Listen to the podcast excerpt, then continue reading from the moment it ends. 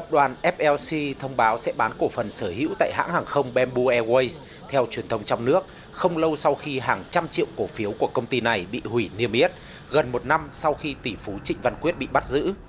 Chủ tịch Hội đồng Quản trị FLC Lê Bá Nguyên, người thay thế ông Quyết sau khi ông bị bắt hồi tháng 2 năm ngoái, được truyền thông nhà nước Việt Nam trích lời nói rằng tập đoàn này sẽ bán cổ phần sở hữu tại hãng hàng không tư nhân non trẻ nhất của Việt Nam.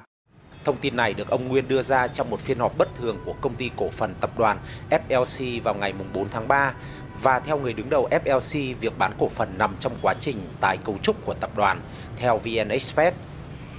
Bamboo Airways do ông Quyết thành lập và bắt đầu phục vụ các chuyến bay thương mại từ năm 2019 là một công ty con của tập đoàn FLC. Dưới thời ông Quyết, người bị công an Việt Nam bắt giữ và khởi tố về hành vi thao túng thị trường chứng khoán. Tập đoàn này kinh doanh trong nhiều lĩnh vực, trong đó có bất động sản, dịch vụ du lịch, nghỉ dưỡng, vận tải hàng không và đầu tư tài chính. FLC đã đầu tư 4.015 tỷ đồng vào Bamboo Airways,